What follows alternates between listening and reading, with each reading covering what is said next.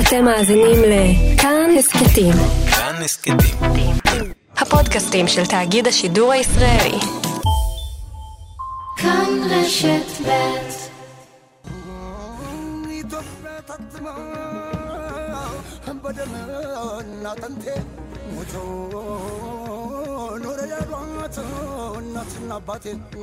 מאזינות ומאזינים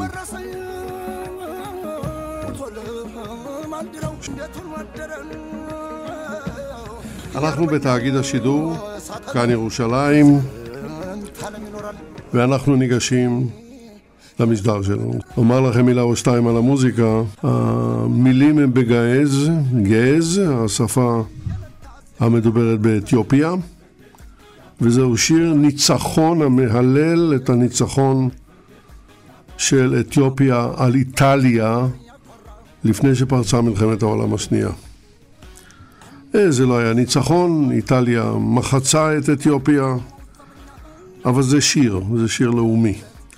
ובכן ככה, הוא הוכתר לקיסר אתיופיה לפני 90 שנה, ונרצח בארמונו 45 שנה מאוחר יותר. זה היה לפני 45 שנה בדיוק. בין לבין הוא הספיק להילחם באיטליה של מוסוליני, להכניס מודרניזציה לארצו ולהפוך לסמל הבולט ביותר של היבשת השחורה במאבקה בקולוניאליזם האירופי שרעץ בה באכזריות. השבועון טיים העלה אותו לעמוד השער בחודש הכתרתו כשעל חזהו בולט מגן דוד גדול, נתייחס גם לזה. הוא התגורר כחודש בירושלים, ושם מירושלים המשיך לז'נבה להזהיר את חבר הלאומים מפני איטליה הפשיסטית שכבשה את ארצו. תוארו המלא היה הוד מלכותו היילה סלאסי הראשון, האריה המנצח משבט יהודה, בחיר האלוהים ומלך המלכים של אתיופיה.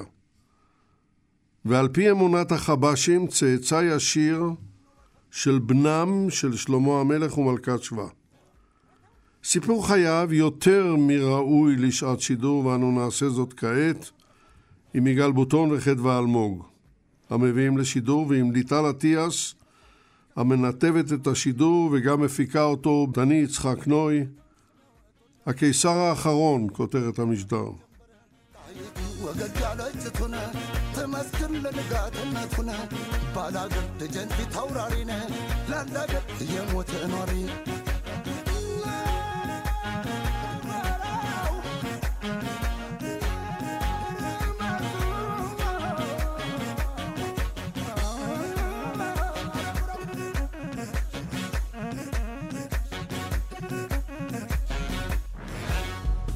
ሰው እኩል አይቶ ዘር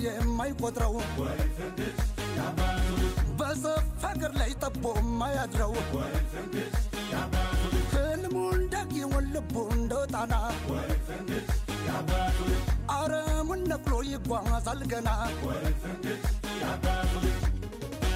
አርሶኛ ብላ የማስሆን ጌታ טוב, המומחה הראשון שלנו הוא פרופסור חגי ארליך, בוקר טוב לך, פרופסור ארליך, שבת שלום. בוקר אור יצחק, שבת שלום. פרופסור ארליך הוא פרופסור להיסטוריה של המזרח התיכון ואפריקה באוניברסיטת תל אביב. מספריו, ברית ושבר, אתיופיה וישראל בימי היילה סלאסי, בהוצאת מרכז דיין באוניברסיטת תל אביב, יצא לאור ב-2013. נציין עוד ספר, היילה סלאסי, אריה יהודה מלך המלכים, הוצאת מגנס, האוניברסיטה העברית בירושלים, יצא לאור בשנה שעברה. ונתחיל בשאלה הבסיסית ביותר, מיהו היילה סלאסי?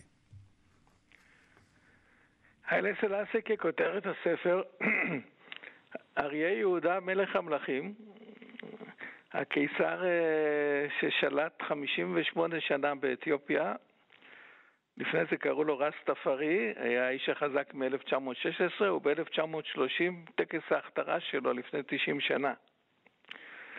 הטקס אה, היה ממש טקס תנ"כי, אפשר לראות ביוטיוב דרך אגב, אם מי שרוצה להתבשם מתמונות. הכתרה שלו כמלך הנוצרי הקשור למקרא העברי, ראש הכנסייה מושך אותו בשמן, וזה היה אירוע תקשורתי עולמי מכל קצוות תבל, באו עיתונאים וסיקרו את האירוע האקזוטי הזה.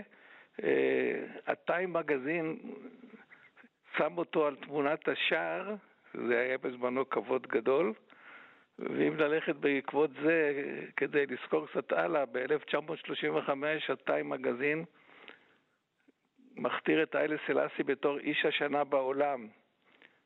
כלומר מאיזה אקזוטיקה של קיסר וראש מדינה אפריקאית עצמאית, שזה מאוד uh, מעניין, קשורה לתנ"ך, הוא הופך להיות לדמות על הבמה העולמית המרכזית.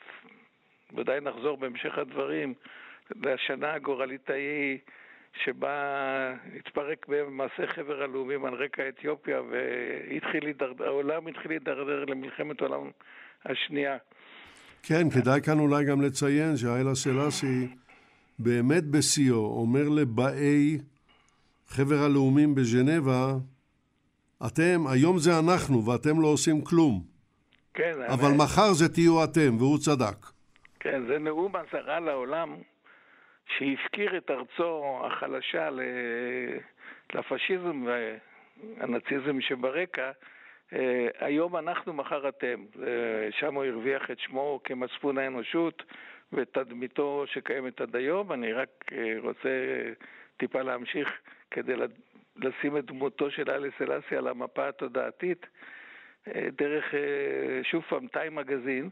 ב-2011, במלאת 100 אה, שנה לרונלד רייגן, הוא טיים מוציא אה, חוברת לכבוד 25 האייקונים הפוליטיים בהיסטוריה.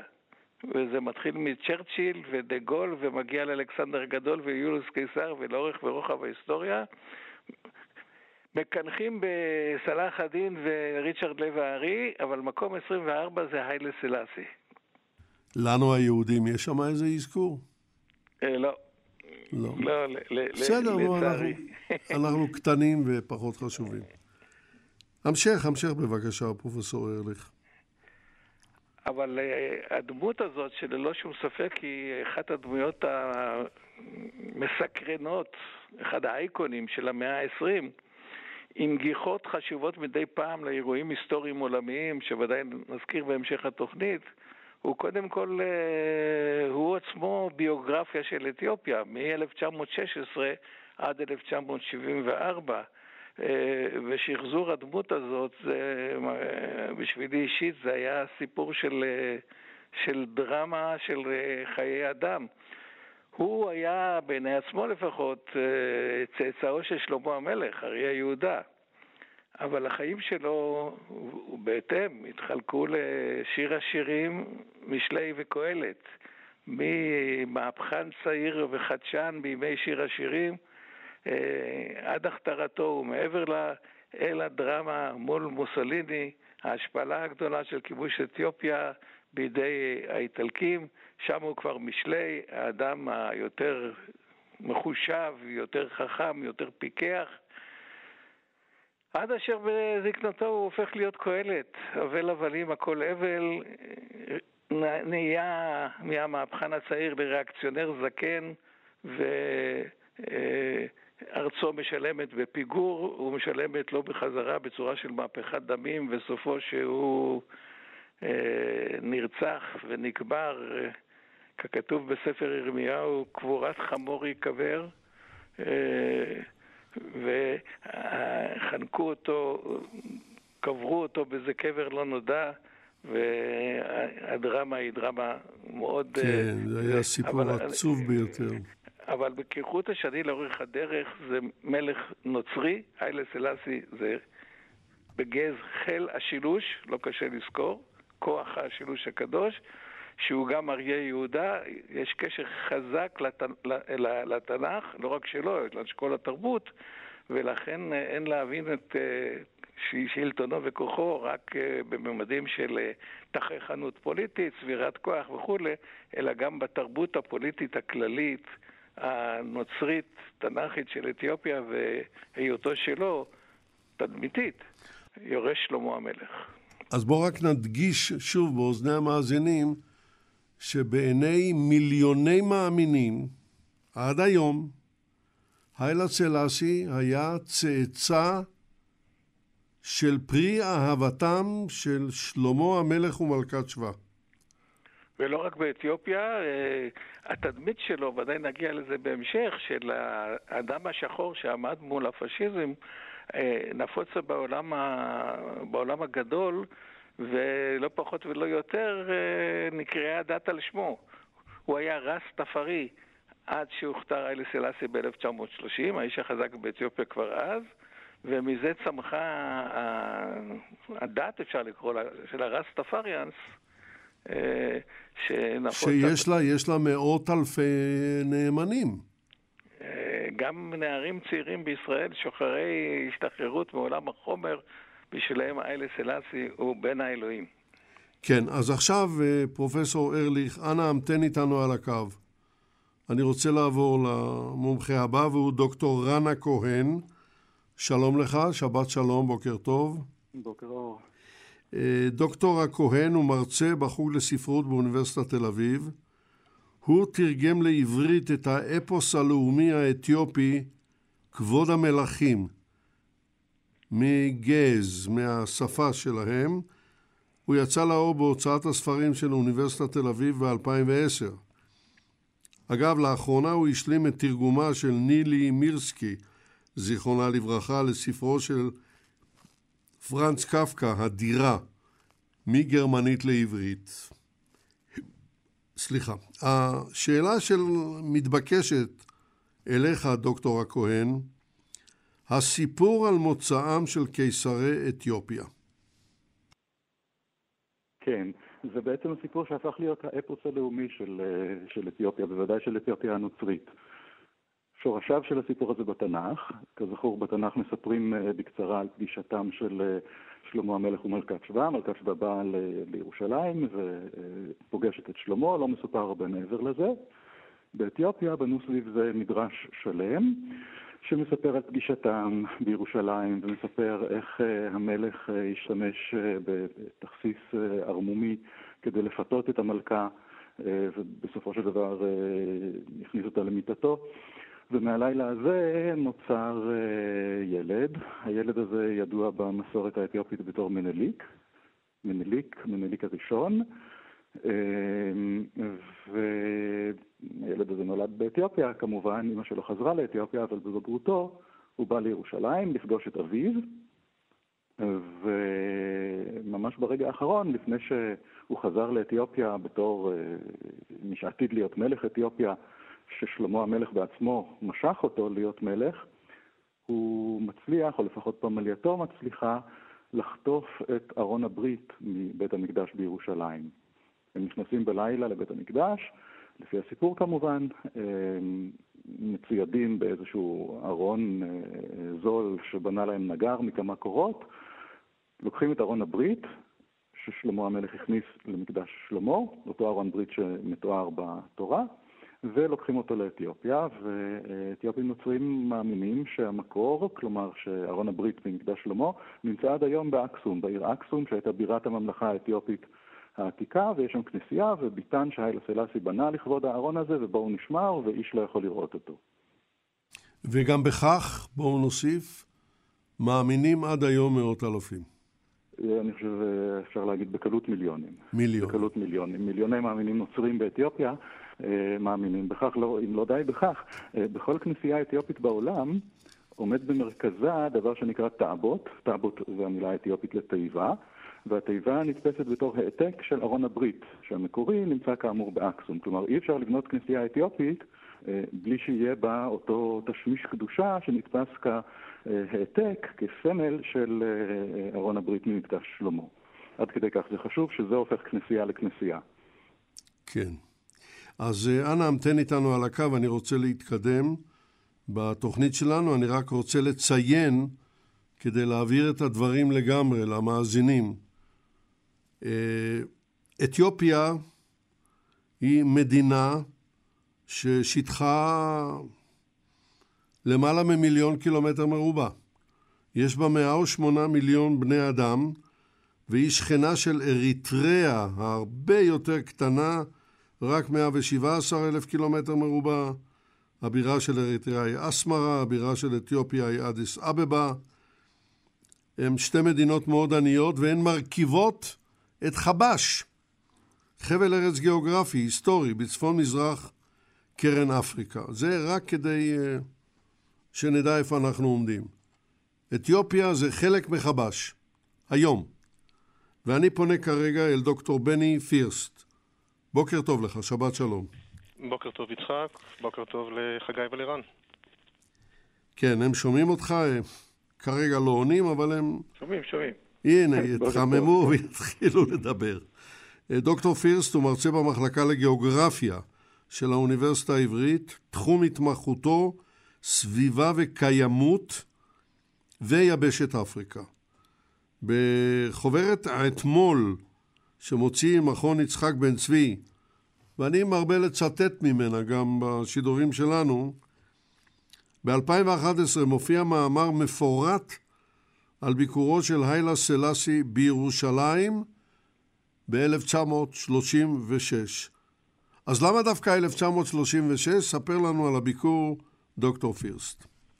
הרקע לביקור של הקיסר בירושלים הוא בעצם ההשתלטות של איטליה על אה, חבש, כפי שאתיופיה אה, נקראה אז, כמו שהזכרת. אמ, למעשה איטליה, וחגי הזכיר את זה גם, הכיבוש, ההשתלטות האיטלקית אה, על חבש היא בעצם הרמז המטרים לקראת מה שעתיד להיות באירופה כשלוש שנים לפני כן. ובמסגרת זה הקיסר נוטש את, את ארצו בעצם מקבלת פה החלטה של האיטלקים שלא להוציא אותו להורג את הקיסר ייתכן שבגלל ההילה התנ"כית שלו, מה שהוזכר קודם, השורשים, וגם הם לא רצו שזה ייתפס כמשהו ברברי, ולכן היה מין סידור אה, חירום כזה שהוא יצא לאירופה בחסות אה, בריטניה, כלומר הוא הגיע בסוף לעיירה בת שבאנגליה, אבל בדרך, מכיוון שהאיש הוא כל כולו סמל אחד גדול, הוא לא יכול היה שלא לעבור לשבועיים בירושלים. וזה מה שהוא עשה. הבריטים אה, העניקו לו את אוניית המלחמה הבריטית אנטרפרייז, ובזמן שהוא יצא דרך נמל ג'יבוטי אה, אל תעלת סואץ ולחיפה, לנמל, מוסוליני כבר מוציא את ההודעה הבאה: הנני מכריז שהמלחמה נגמרה והשלום הושלט, חבש היא למעשה איטלקית, צבאותינו נמצאים בה בזכות זה שהציוויליזציה ניצחה את הברבריות. תחי איטליה. כך הכריז מוסוליני, והמגף האיטלקי הפשיסטי דרס אה, אומה שהיא חלק מחבר החבר הלאומים של אותה עת, מקרה ייחודי ויוצא דופן בפני עצמו, ששווה לדבר עליו אה, גם. לא רק שהוא רמס אותה, הוא גם משתמש בגזים רעילים למלחמה, דבר שהיה אסור עוד, עוד מימי אה, סיום מלחמת העולם הראשונה ועוד לפניה. נכון, גזים רעילים, גז חרדל. ובאמת אה, הקיסר בבוקר יום שישי, זה בעצם השבוע לפני 84 שנים בדיוק, ביום שישי בבוקר, 8 במאי 1936, האונייה מגיעה לחיפה, לנמל, יש התרגשות עצומה בציבור ובעיתונאים, ועיתונות התקופה, העיתונות העברית ממש חוגגת, מלווה את הניגוס, כפי שהם קראו לו. ניגוס, כלומר, בעברית הנוגס, אבל במובן החיובי, כלומר, אה, אה, מלך או קיסר. אה, הוא יורד מהאונייה וכתוב שהוא היה לבוש בתלבושת לאומית חבשית וכובע טרופי חבוש לראשו. הרכבת עושה את דרכה בלי הפקקים מחיפה דרך יפו אל ירושלים, וכשהיא מגיעה לתחנת הרכבת ההיסטורית, אה, עיתון הארץ מדווח שעוד רגע ובדלת נראתה המלכה, אה, אשתו, הקיסרית מנן. היא יצאה ראשונה שכוחה, זקנה בהרבה מאשר נראתה בביקורה האחרון בירושלים מלפני שנתיים. אחריה הופיע המלך, בעל קומה בינונית, פנים שחומים עייפים, יורד את המדרגות בצעדים לא בטוחים עם ראש מורד ועובר עד היציאה מתוך החוויית קידה קלה לכאן ולכאן. היו לו שתי נשים, היו לו. איזו כן. מהן הייתה זו שירדה בירושלים ברכבת? כן, זאת מנן, הקיסרית מנן, וחמישה הילדים שלהם, ואפילו הכלב לולו, שלמרבה הצער גם אה, נדרס אחר כך בירושלים בעת הביקור בשהות שלהם ברחביה. כשהמשפחה יוצאת מהרכבת, על הגבעה שממול עומדים קהל של מאמינים, נזירים אתיופים, ומשמיעים קול רעם וצער. הם מצטערים בעצם על זה שהודח קיסר, קיסר של מדינה שלטת הודח ונאלץ לוותר על תפקידו. בשבועיים הקרובים המלך, הקיסר שהה בירושלים, בימים הראשונים הוא היה במלון המלך דוד, שם הוא גם הקליט מה שנקרא פילם מדבר לחברת פרמאונט, שבו הוא אה, נשא קריאה אל העולם וביטא את הצער ואת הטרגדיה שהממשלה האיטלקית אה, כבשה את חבש. הוא הספיק הרבה בשבועיים האלה. Uh, הוא נפגש עם מוסלמים, עם יהודים, עם השלטון הבריטי, והוא הביא איתו הרבה מאוד אוצרות. העיתונות דיווחה שהוא הביא איתו 117 תיבות של מלאות בזהב שהופקדו בבנק ברקליס, היום זה חלק מעיריית ירושלים. האנקדוטה הידועה ביותר היא שאחרי כמה ימים אה, הוא, ביק... הוא חשב שמלון המלך דוד זה יוקרתי מדי, לכן הוא ביקש שיסדרו לו וילה ברחביה, והוא עבר למה שנקרא וילה לאה, אה, וילה של עורך דין, אחד המוצלחים אז בעיר, והוא התגורר שם בימים האחרונים לשהותו, והאנקדוטה הידועה כאמור שהיקים של רחביה בדיוק באותה שבוע ערכו את מפקד התושבים שהתפרסם ביולי, כחודשיים לאחר מכן, וככה תחת האות ח' אחרי אה, חיות אהרון וחיות מתתיהו מופיע השם חיילה סלסיה, מתגורר בשדרות בן מימון 6, והמקצוע או העבודה, מלך חבש. זה אחד הקטעים הידועים בסיפור הזה. זה ללא, ללא ספק נחמד.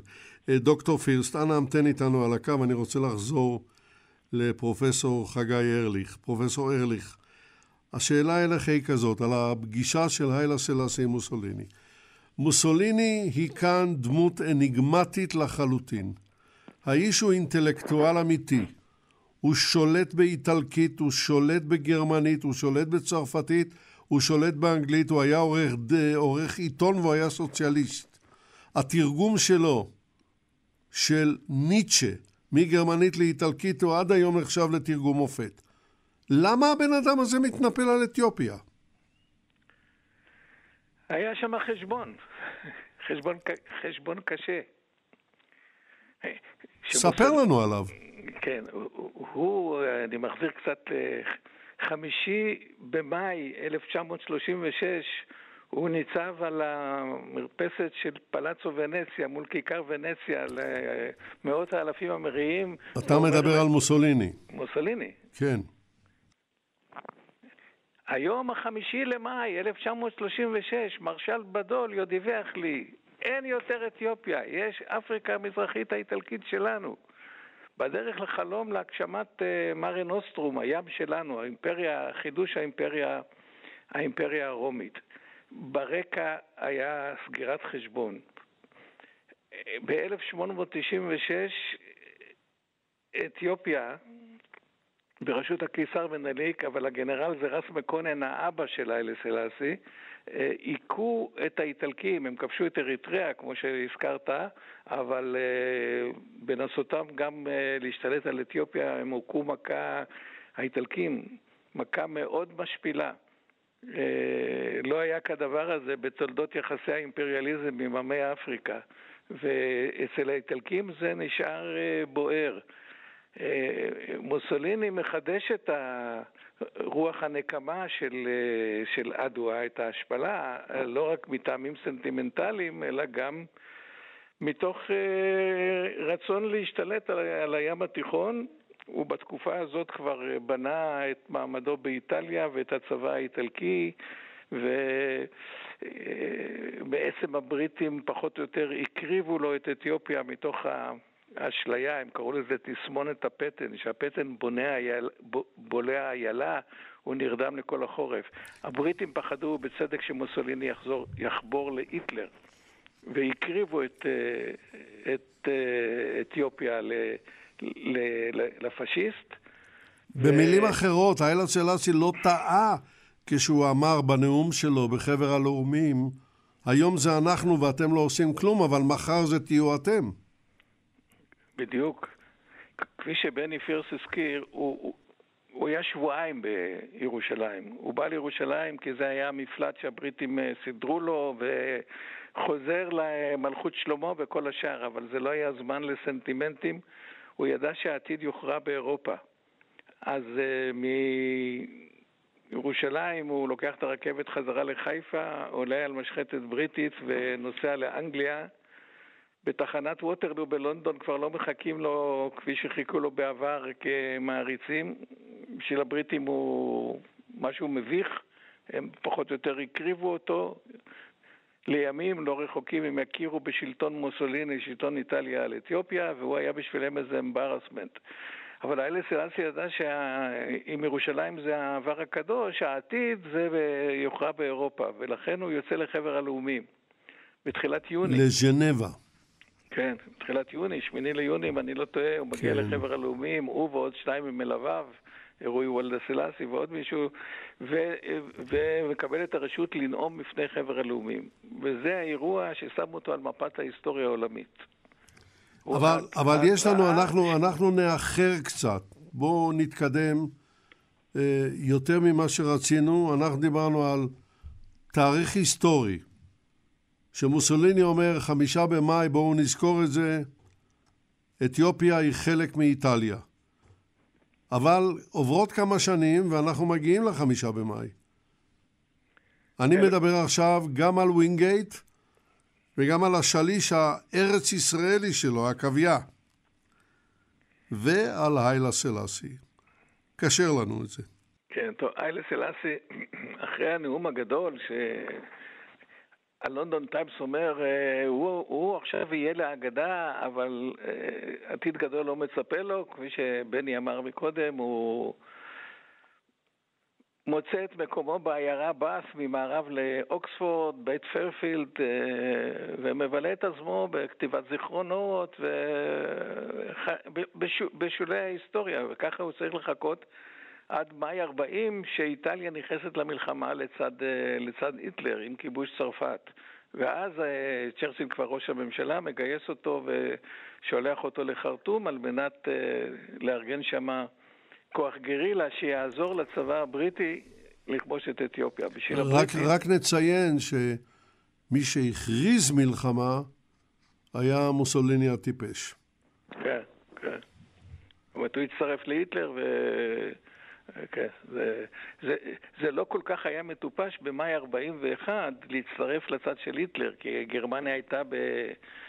צריך לזכור, ברית המועצות עוד אה, בברית עם אה, סטלין עוד בברית עם היטלר, במאי 41 אומנם האי הבריטי ניצל, אבל כל שאר אירופה נכבשת על ידי הגרמנים, אה, צפון אפריקה, רומל. כן, אה, הסיפור ידוע. בואו נחזור לאתיופיה עכשיו. הבריטים, המקום היחידי שהבריטים יכולים לזכות באיזשהו ניצחון, וגם זה תוך כדי לקחה סיכון גדול, זה לכבוש את אתיופיה מידי מוסוליני. והם מרכזים צבא גדול, ומגייסים גם את היילה סלאסי. הוא בחרטום, ולחרטום הם שולחים לו את הידיד, את אה, אורד וינגייט. שעוזר לו להקים כוח גרילה. וינגייט בארץ אה, הקים את הגדעונים. אה, יחד עם היילה סלאסי הוא מקים את Gideon Force. בסופו של דבר זה כוח של 1,600 איש, 800 סודנים ו-800 אתיופים, זה בטל בשישים באשר למאמץ המלחמה כולו, אבל זה זה הכוח שהחזיר את איילה סלאסי על אדמתה של אתיופיה. והשליש שלו הוא ישראלי, ארץ ישראלי. כן, אברהם עקביה, שהיה השליש שלו בארץ, וינגייט מבקש להביא אותו, דרך אגב, בהמשך הוא ביקש מארגון ההגנה לשלוח 22 רופאים, שהיה תשתית הר... המערכת הרפואה של אתיופיה אה, עם, עם, עם השחרור. וכל הכוח הזה, כמובן באדיבות הצבא הבריטי, מגיע בשלישי למאי לארן טוטו מעל אדיס אבבה. והאלה סלאסי מחכה בכוונה לחמישי למאי 41, כדי להדהד את זה שב-36 חמישי למאי מוסוליני התרברב ואנחנו ביטלנו את אתיופיה, בחמישי למאי 41 הוא יורד במצעד אה, לכיוון אדיס אבבה, אה, וינגייט על סוס לבן בראש, את החיילי כוח גדעון מוביל אברהם עקביה שלנו, ומאחור איילה סלאסי במכונית פתוחה, מנפנף, וזה בעצם אה, פחות או יותר יום השחרור של אתיופיה והחזרת הלגיטימציה לאיילה סלאסי כקיסר הגדול, כי לפני זה הוא ברח, עכשיו הוא חזר כמושיע וכמשחרר. וזה, וזה זכה להד בינלאומי גדול? ודאי, ודאי, ב-41 אה, פתאום באיזשהו מקום יש ניצחון כלשהו, אפילו בארץ. דרך אגב, הביקור של איילה סלאסי ב-36 פה אה, זעזע את היישוב. המראה, ההוכחה למה אירופה יכולה לעשות לאומה קטנה וחלשה. פה בארץ אה, לא רק היה חגיגות ולראות את הפיקנטריה של הקיסר, צאצא שלמה, אלא זה הניע מיתרים של חרדות. ב-41 סוף סוף היה סיפור של ניצחון. עקביה כתב אחר כך ספר, ספרון עם וינגייט בחבש, שיצא שלוש שנים לאחר מכן ונהיה הבסט סלר הכי גדול של התקופה. כי על רקע כל מה שהיישוב בארץ שמע שקורה לאחיו ואחיותיו באירופה, פתאום יש איזה סיפור של תושייה וניצחון. אז uh, בהחלט, לקחתי את הזווית הקטנה שלנו, אבל uh, בעולם כולו, מאי 41, הגרמנים כובשים את כרתים, כובשים את יוון, uh, רומל מתקרב לשערי מצרים. אה, פה היה אה, אקט כמעט בלעדי של אה, ניצחון, אחר כך באה הגאולה, כמה, חודש לאחר מכן, ב-22 ליוני. כן, אנחנו נגיע לזה. לרוסיה, ואז... אנחנו ואז נגיע את... לזה. תודה. המתן על הקו, פרופסור ארליך. דוקטור הכהן, אני רוצה מילה או שתיים על הנצרות האתיופית והקשר שלה ליהדות. באותו צילום בעמוד השער של טיים, שלפני 90 שנה, אנחנו רואים את היילה סלאסי, כשעל החזה מצד שמאל תלוי לו מגן דוד גדול. מה הדבר הזה? כן, בדרך כלל זה מגן דוד ובתוכו צלב. זה אחד מהסמלים שהקיסרים האתיופים אה, אימצו להם.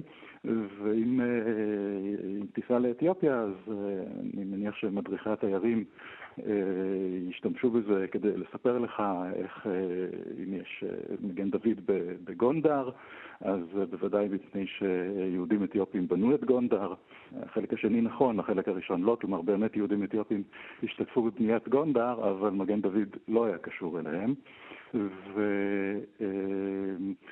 וצריך לזכור שמגן דוד נראה לנו היום כסמל יהודי מימים ימימה. אבל הוא בסך הכל הפך לסמל יהודי מאוחר מאוד. הוא הפך לסמל יהודי אה, באמצע או בשלהי המאה ה-19 אפילו, ולפני כן אה, זה, היה סמל, אבל זה בעיקר היה סמל מאגי.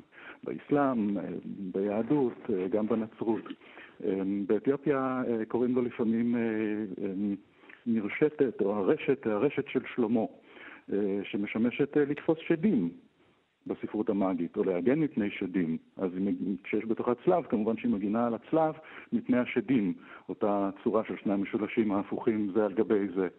ולקראת סוף המאה ה-19 זה הפך באתיופיה לאחד מסמלי הקיסרות. מי שנוסע באדיס אבבה רואה את המתחם, הקיסר, את המתחם הקיסרי, אחר כך המתחם הממשלתי. בפעם האחרונה שהייתי אמרו לי שהוא הופך אה, בקרוב להיות מוזיאון לאומי, והוא מוקף בגדר, שבגדר גם אה, יש אה, מגיני דוד גדולים ובתוכם צלבים. ומדובר בסמל שאין לו שום קשר אה, ליהדות. אה, מה שכן, כמובן, כמו שחגי אה, הזכיר קודם, הנצרות האתיופית קשורה, יש, יש לה קשר עמוק ליהדות, ואם תרצה אני ארחיב על זה טיפה. בבקשה, בבקשה, דבר, אנחנו מקשיבים. תודה. הנצרות האתיופית היא נצרות קדומה מאוד. את זה, את זה חייבים לזכור. כלומר, יש הרבה נצרות באפריקה, כמובן בכל רחבי אפריקה יש נוצרים, אבל רובם ככולם התחילו להיות נוצרים uh, כתוצאה מהקולוניאליזם. מיסיונרים אירופאים הגיעו בראשית העת החדשה, או בעיצומה של העת החדשה, והביאו איתם את הנצרות uh, הפרוטסטנטית או הקתולית לארצות שונות באפריקה. אה, אתיופיה זה סיפור אחר. אתיופיה זה סיפור של נצרות קדומה, נצרות ששורשיה במאה הרביעית לספירה. ואנחנו לא, לא יודעים בדיוק באיזה צורה הגיעה הנצרות לאתיופיה, אבל אחת ההשערות היא שהנצרות הגיעה לאתיופיה או בשלב כל כך מוקדם שההבחנה בינה לבין היהדות עוד לא הייתה כל כך מובהקת, או אה, שהיא הגיעה, הנצרות הגיעה לאתיופיה במאה הרביעית אחרי היהדות. כלומר שכבר היו איזה שהם מנהגים יהודיים שחלחלו לאתיופיה עוד קודם לכן. אני מזכיר את סיפור שלמה המלך ומלכת שבא, שוודאי שהוא לא סיפור היסטורי, אבל אולי הוא משקף איזושהי, אה, אה, איזושהי מציאות בשטח.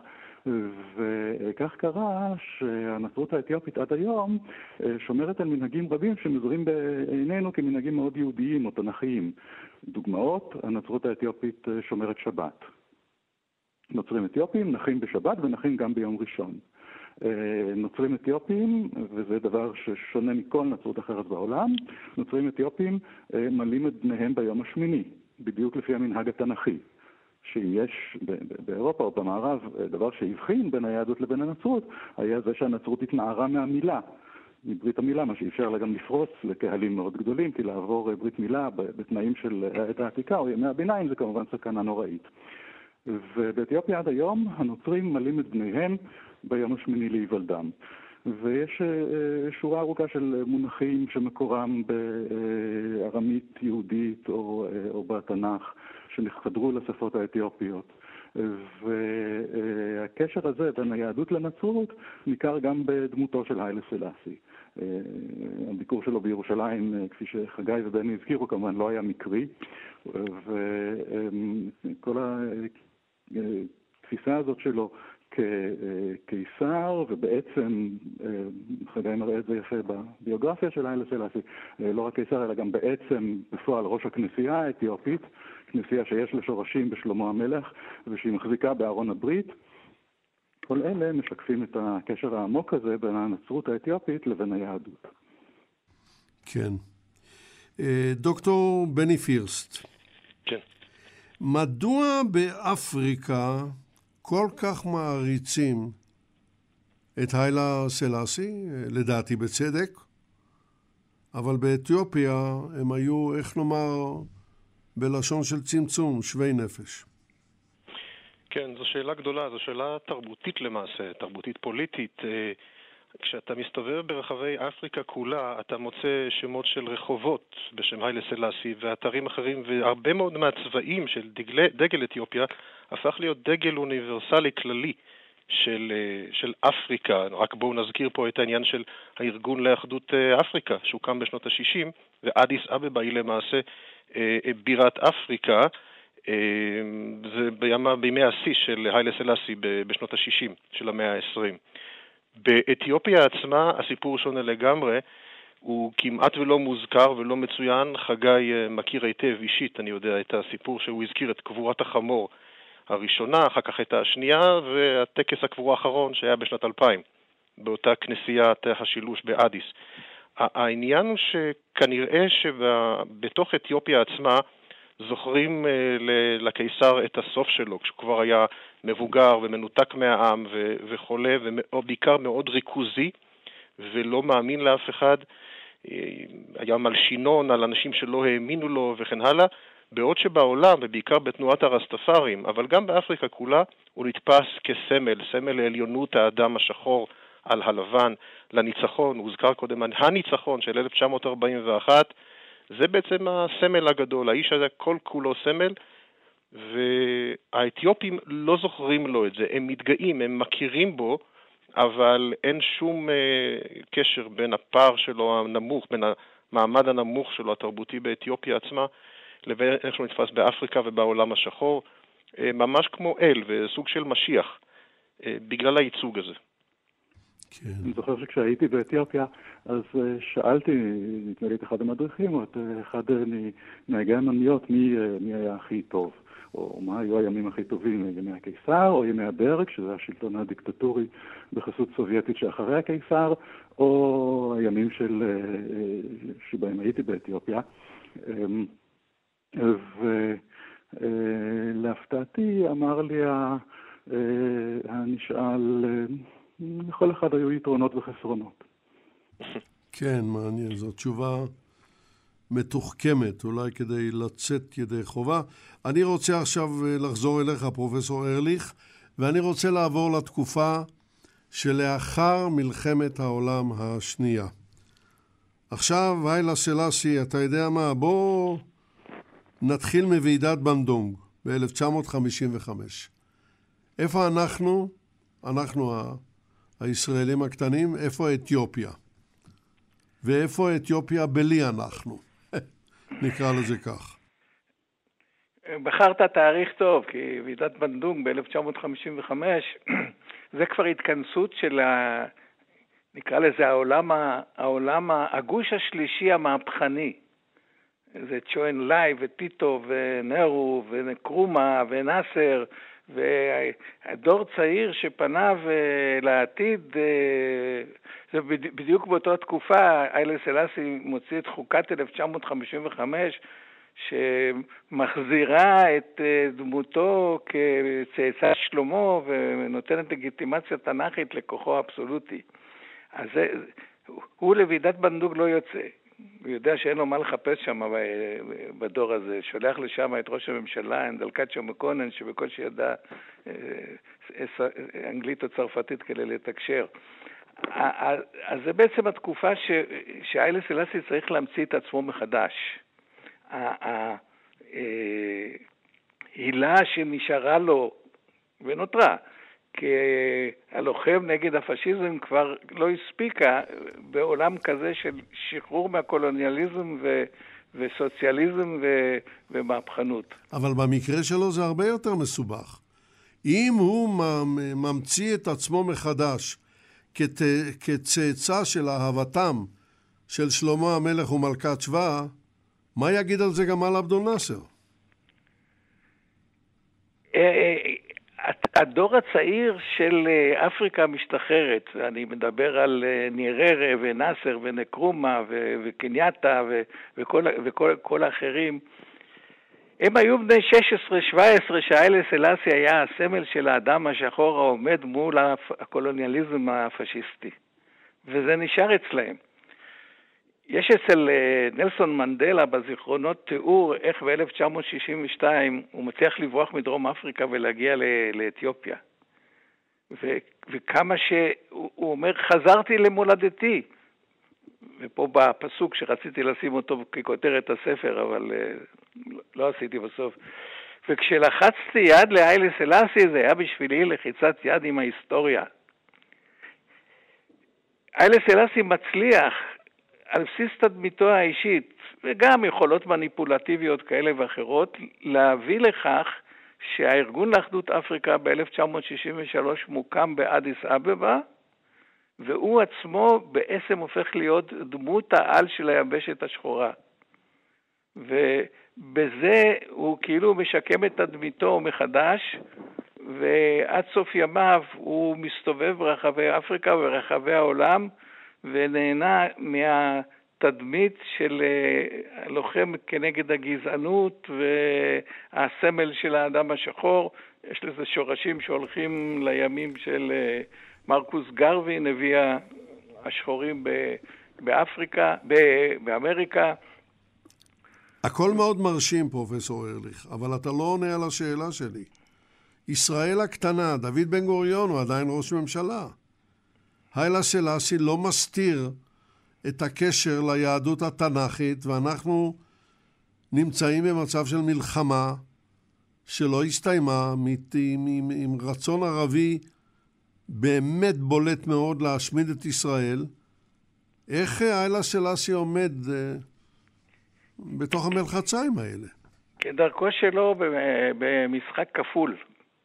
וככל שהוא יזדקן, המשחק הזה יסתבך לו.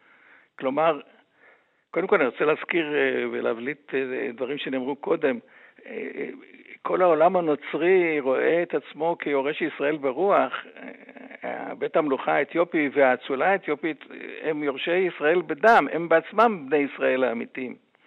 אז הקשר לישראל היה קשר, קשר מאוד חזק, אבל כמו שאתה אומר בצדק, הפחד מהעולם הערבי הנחה אותם כל הזמן. עם כל הסימבוליקה הזאת, בכ"ט בנובמבר 1947, בפקודת האלה סלאסי, אתיופיה נמנעת באו"ם. בינואר 49, כשנערכת ההצבעה על קבלת ישראל לאו"ם, אתיופיה נגד. הכל מחשש מהעולם הערבי מסביב. שאלת אריתריאה, לא ניכנס לזה. אבל ב-58, כשבן גוריון הוגה את מה שנקרא אסטרטגיית הפריפריה, שישראל צריכה לעקוף את העולם הערבי המתאחד באמצעות ברית, ברית עם טורקיה, איראן ואתיופיה, מתחילה בעצם ברית לא כתובה, מתחת לשולחן, בין ישראל לאתיופיה. וישראל משקיעה באתיופיה מסוף שנות ה-50 עד, אה, עד המהפכה של 74, יותר מאשר השקיעה בכל ארץ אחרת מעולם. אני חוזר, חוזר על זה שנית. הטובים במומחי ישראל, מיטב הדברים שישראל יכלה לעשות. ובתחומים הרגישים והחשובים ביותר לביטחון, לכלכלה, לרפואה, לחינוך, ישראל הייתה שם. היה בית ספר של ילדי השליחים באדיס אבבה, שאני באתי לשם בפעם הראשונה כדוקטורנט לאסוף חומרים. אז איילה סילאסי קיבל, קיבל מאיתנו הכל, אבל בפומבי התחבר לערבים. הוא מעולם לא חזר יותר לירושלים למרות שנדנדו לו, הוא לא פתח פה אה, אה, שגרירות. עד 1962 אה, רק הכיר בישראל בפעם הראשונה דה יורה. אז היה פה, היה פה משחק כפול שבסופו של דבר הוא גם גירש את הישראלים יום אחרי מלחמת יום, יום הכיפורים בלחץ של סאדאת ושל פייסל מלך סעודיה ושל קדאפי והאיום שיעבירו את ארגון לאחדות אפריקה בבת עינו מאדיס אבבה למקום אחר, הוא פחות, פשוט, פשוט גירש את הישראלים בחרפה מאתיופיה. אבל הגירוש הזה עלה לו בחייו. בסופו בחינות, של דבר. מהרבה בחינות כן. קודם כל האליטה נכנסה לשוק. זה קשה להבין מה זה אמר האליטה האתיופית הנוצרית הבגידה בישראל בצורה, בצורה הזאת. ודבר שני, הישראלים המפוזרים בכל הצבא, היו 36 גדודים בצבא האתיופי, בכל אחד כזה היה אה, מומחה ישראלי, יועץ ישראלי, סרנים, רבי סרנים, שחיו עם האתיופים בשדה, והם היו היחידים שידעו מה קורה בצבא האתיופי. כשהוא, כש, כשהם גורשו, וזה היה תוך שבוע בנובמבר, הם כולם יצאו, השלטון, כולל הקיסר, לא היה לו מושג מה קורה בצבא, ממורמר בגלל הרעב ובגלל השחיתויות וכל השאר, והמהפכה כפי שקרתה, שהובילה לסילוקו ולרציחתו, במידה רבה, זו לא הייתה הסיבה היחידה, אבל ודאי חלק מהן, מהסיבות, אה, הייתה שהישראלים לא היו שם. היו הרבה אתיופים תוך כדי כך, וגם לאחר מכן שאמרו, אם אתם הייתם נשארים פה, הכל היה אחרת. כן, כן, אחרי מעשה כולם חכמים. לדברים של חגי. מי מדבר? דוקטור... בני. בני פירס, כן, אני בדיוק התכוונתי לפנות אליך לדבר.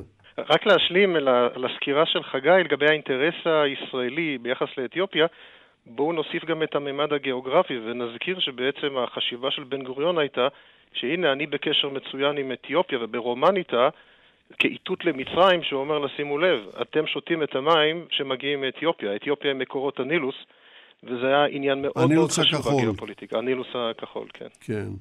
Uh, עכשיו, השאלה אליך שהתכוונתי לשאול היא, הלו אתיופיה ביחד עם אריתריאה הן המרכיבות פחות או יותר את חבש, חבש הגיאוגרפית. וב-1991 או אולי זה היה ב-93, שנתיים יותר מאוחר, פרצה מלחמה קשה בין אריתריאה לבין אתיופיה בתוך חבש. עשרות אלפי הרוגים. אתה יכול בחצי דקה לומר לנו מה בדיוק קרה שם ואיפה זה עומד היום?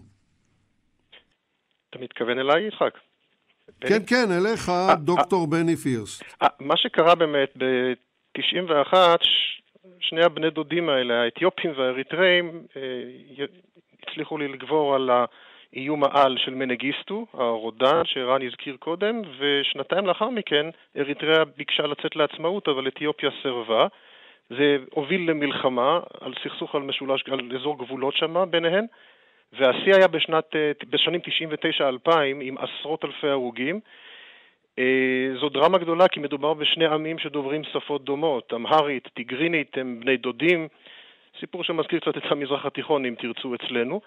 וצריך להזכיר את הסיפור עצמו, הוא מסתיים לפני כמעט שנתיים, ראש ממשלת אתיופיה הנוכחי, דוקטור אבי אחמד, עשה מעשה סאדאת ופשוט אה, נחת באריתריאה, ומאז הגבולות פתוחים ויש סיכוי לעתיד טוב יותר, על כך הוא קיבל גם את אה, פרס נובל בשנה שעברה. כלומר, ההפניה של אתיופיה אל אריתריאה היא הרבה מעבר לפוליטיקה ולגיאוגרפיה, מדובר פה על השלמה בין עמים מאוד מאוד קרובים בתרבות שלהם. וזה אירוע דרמטי לקרן אפריקה וגם משדר מסר לעולם כולו ולאפריקה כמובן. אולי אפילו לנו. אולי אפילו לנו. אה, דוקטור כן. פירסט, אנחנו קרבים לסיום לצערי הגדול, והייתי מבקש ממך אה, לומר במשפט וחצי, לא יותר, מה היית מבקש שהמאזינים ילמדו מהשידור הזה? אני פשוט אחבר את הדברים של אה, חגי ורן. לזכור שהסיפור האתיופי הוא דגם היסטורי יוצא דופן של אומה ושלטון שמעולם לא נכבשו ולא היו קולוניה, שיש בהם תרבות עתיקה של נצרות שקשורה באופן ייחודי לעם היהודי. אז פשוט להבין, ללמוד את המקרה הזה ולשים לב אליו. אני אסיים, כמו שאמר כבר הקיסר היילה סלאסי בנאום האחרון שלו ברחביה, לפני שהוא עזב את הווילה בדרך לחיפה ולאנגליה, הוא אמר, וזה בעצם המסר, אני יודע כי העם היהודי הוא עם שקט ואוהב שלום, בחבש נמצאים גם כן יהודים והם חיים בשלום ובשלווה עם העם.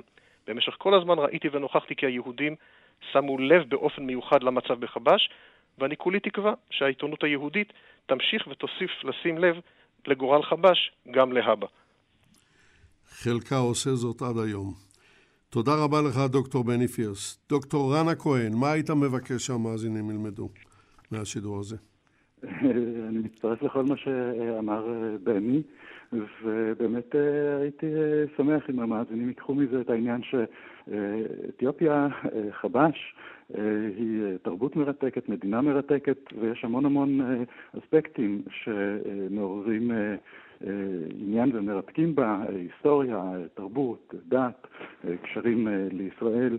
יש דבר אחד שזוכה בארץ לתשומת לב מיוחדת, והוא ממש ממש לא מעניין, וזה צבע העור. תודה רבה לך. מדי, הוא מודגש מדי בארץ, ואני מקווה שהדגש הזה אה, יוסר. כן. אני. מצטרף לרן. כן. תודה לדוקטור רנה כהן. אה, פרופסור חגי ארליך, המילה האחרונה שלך. תראה, אני עסקתי בשנים האחרונות בכתיבת הביוגרפיה של האיש, וכביוגרף אתה מנהל דיאלוג אה, גם אנושי עם הדמות.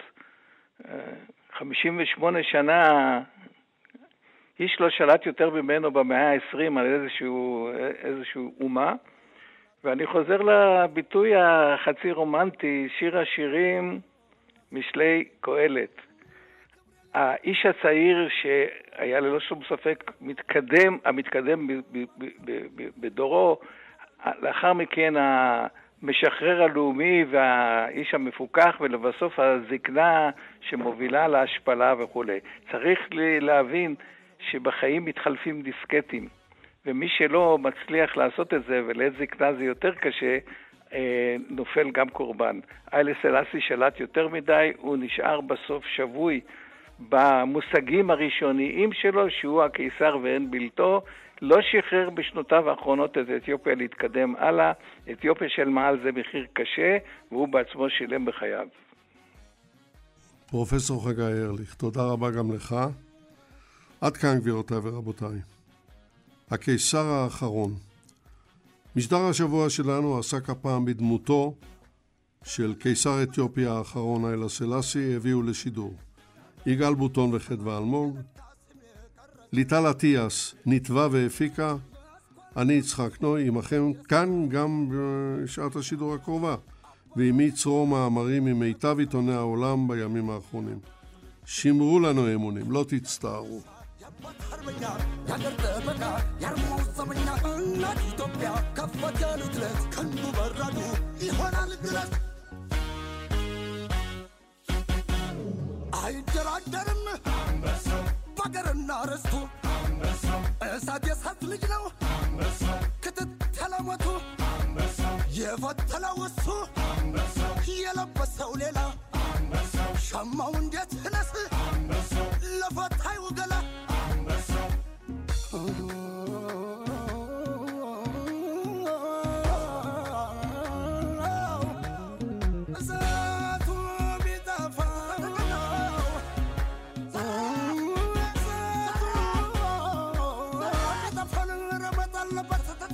አትንኮት ይነዳል ታዋት ኮስኩሱበት ጉዳይ